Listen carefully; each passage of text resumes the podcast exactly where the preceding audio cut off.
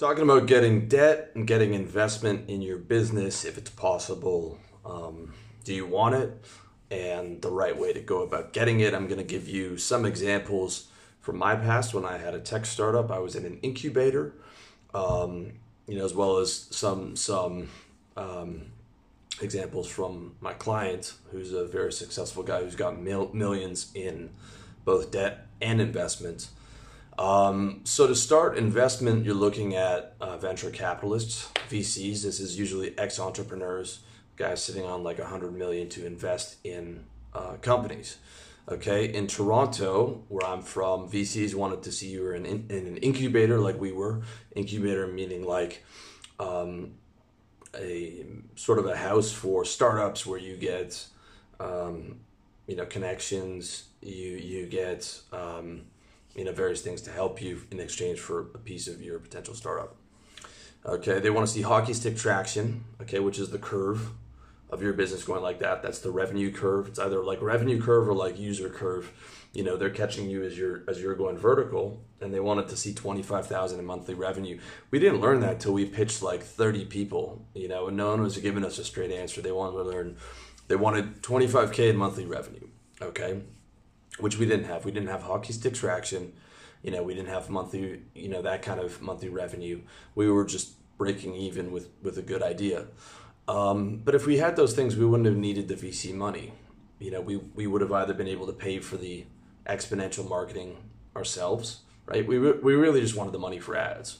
Um, or we, we, we probably would have, would have been able to go get debt from the bank. We, I wouldn't have wanted to give up 30 or 40% of my company when I had this cash cow that was just throwing off money um, and that, you know, I could take a mill or two put it into the marketing and still be getting like 2x return on that. You know the last thing i want to would want to do is give up a percentage on that.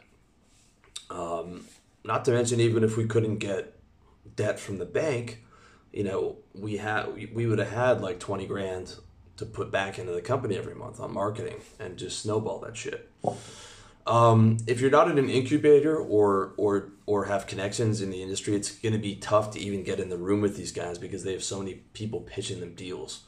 Um, it's also much more effective to be in a place like Silicon Valley because you know there's just so much more money available there.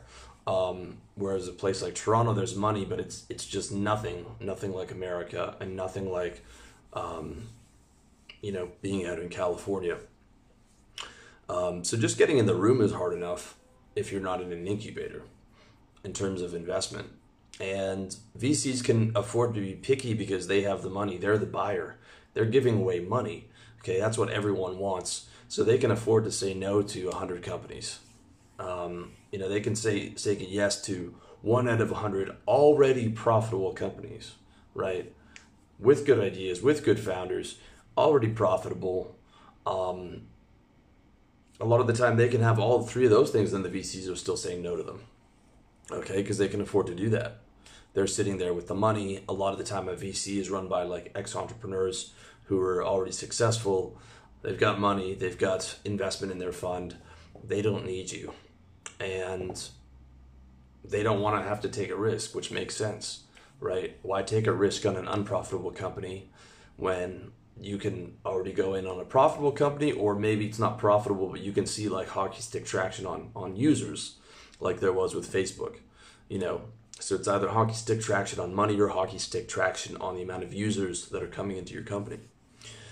And what they wanted to hear was they wanted to hear these big revenue projections. They wanted to hear they weren't interested in a company that was looking to do a couple million a year like we were. That wasn't exciting to them and this is because they've got hundreds of millions of dollars.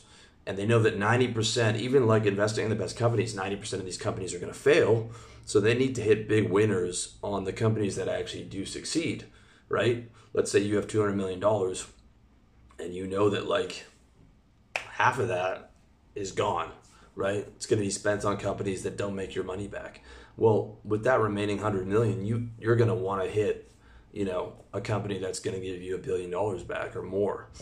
Um, you know, it's a home run situation. At least this is what we experienced. You know, your experience might be different. Some people might tell you different. I'm, I'm definitely not the foremost ex- expert in in you know dealing with these companies, but that's what we've experienced. Like, you know, our advisors eventually were telling us, and and, and this girl I went to school with who became a VC was like, don't you know, don't tell them anything less than a hundred million, you know. So we had to change our pitch a little bit. Okay.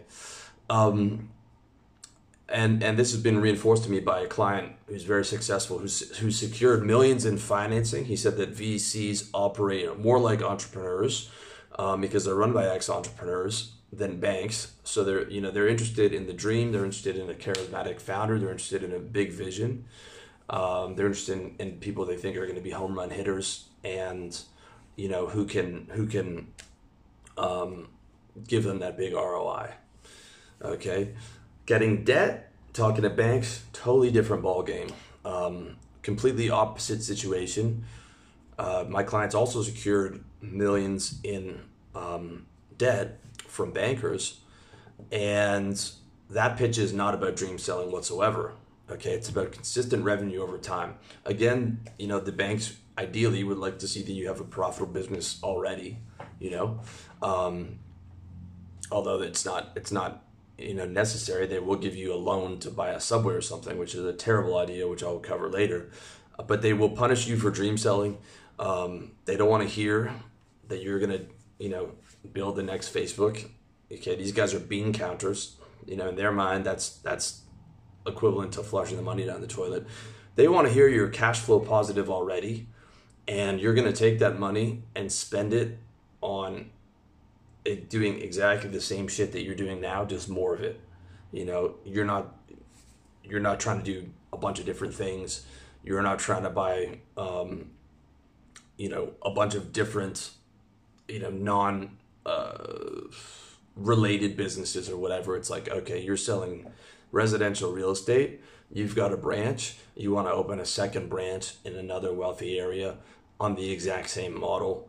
Um, literally doing the exact same thing and more branches to come in the future and and you want to magnify and ex, you know you'll already be succeeding regardless but if they give you money you will succeed faster make money faster be able to reinvest it faster that's what they want to see right um, a business in a big market with a lot of demand with where you're already making money okay and you're to keep doing the same shit um, if you look it's a lot of what Warren Buffett does. You know, he invests in these cash flow businesses, you know, with some type of a moat, run by good people um, that he sees. He can see another ten or twenty years of cash flow from it. Simple products, basic as well. You know, like hey, Coca Cola or whatever. Um, so bank officers don't like risk. They they're they're bean counters. They're not ex entrepreneurs like VCs. They're corporate guys. They're bean counters you know, they were probably math guys in school. They don't like risk. They just want their 6% or whatever the interest rate is returned back to them over the next decade. And they also want to build a relationship with someone they can loan more money to over time and can count on you to pay it back. Okay. They would love to build a relationship with someone like you if they know that, you know, they can loan you 2 million to start and then 5 million 10 million 20 and you're just doing the same shit and just keep paying that money back keep being profitable okay um, because that is the really the only area where they're where they're similar to venture capitalists in terms of they have uh, revenue targets okay and this is because they have shareholders to please they have revenue targets they have billions of dollars on the books they have more than than vcs do um, which means they need dependable people to loan that money to because they have literally billions of dollars to loan out. Their primary business is loaning people money, right? Loaning you money um, at interest, getting it paid back at a higher rate, making a difference on the spread.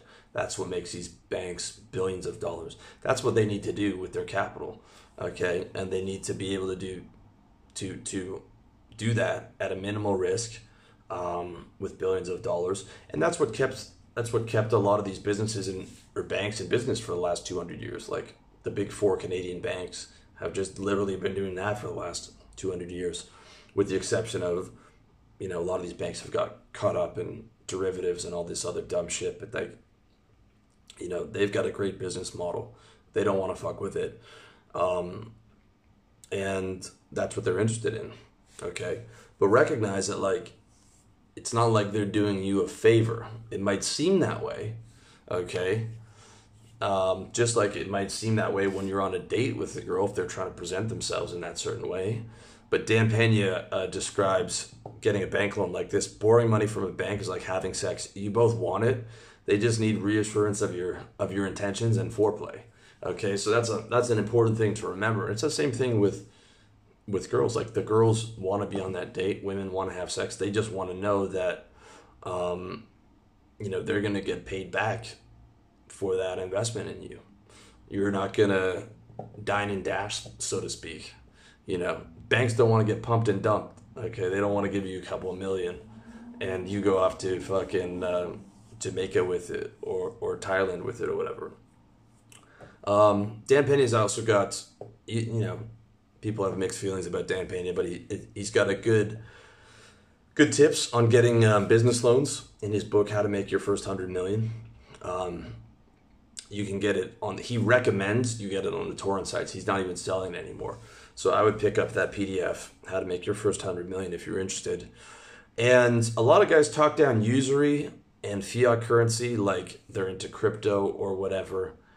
Um, I can't take. I, I just can't take it. I mean, like the crypto guys. If if you want to invest in crypto, whatever, but like the world runs on fiat currency whether it changes in the future, whether you know what whatever, man. Like like you know, this is you can't buy anything in Bitcoin. Okay, everything in this room is bought in in in dollars. You know, in in in actual currency. This is how things work. Okay. Um, yes, there's a lot of negatives to usury. Yes, bankers have a lot of control with it but also like you know the smartphone the electric bulb you know literally our entire modern world was built by companies that got started by getting debt okay so pros and cons to it and recognize this debt's a magnifier corporate debt is a magnifier but if your business is already cash flow positive and you can get millions in debt to pump into marketing that scales debt can make a lot of sense for your business. Leverage is the fastest way to to 10x. Okay. The other good thing about corporate debt, as opposed to personal debt, is you're not liable for it. Personal debt, personal debt, just avoid like the fucking plague. Corporate debt, you're not liable for it. It's like all those Goldman Sachs guys during the bust, you know, who, who, who, who, took on all this money, lost all this money or whatever. They're still leaving with with their $10 million salary, their $30 million bonus they're not liable for that debt.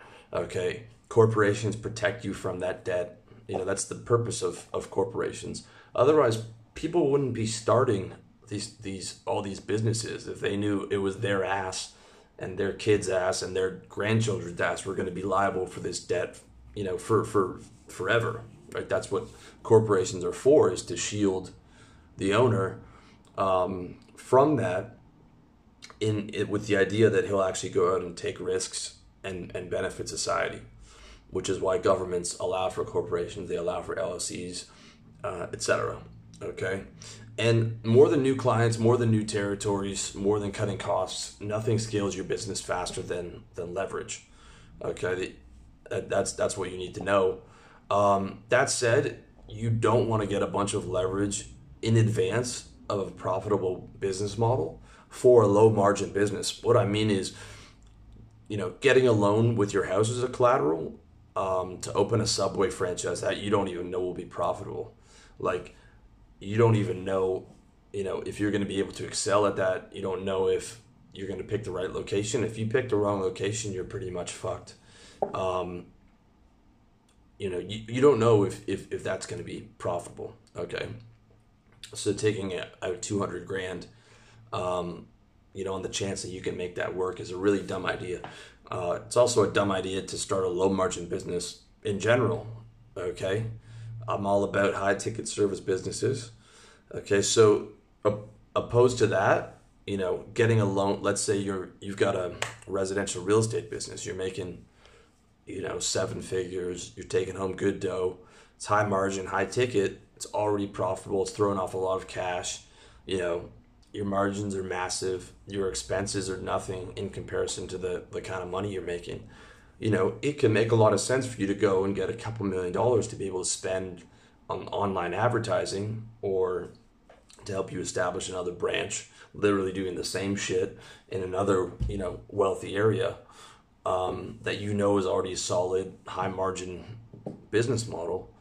You know, getting debt is just gonna you know give you more of the same and allow you to accelerate faster and what might have taken you 10 years you could do in a year compounding that um, money back into the business okay um, that does make sense if you want it uh, of the two i'd much prefer debt as opposed to giving away a piece of my business i'd rather give away a body part than a piece of my business uh, with that said my founder based lifestyle business especially with some of the content that you guys know me for, is not attractive for either. Okay. I probably will never be able to sell this business. I won't be able to get, you know, VC money for it.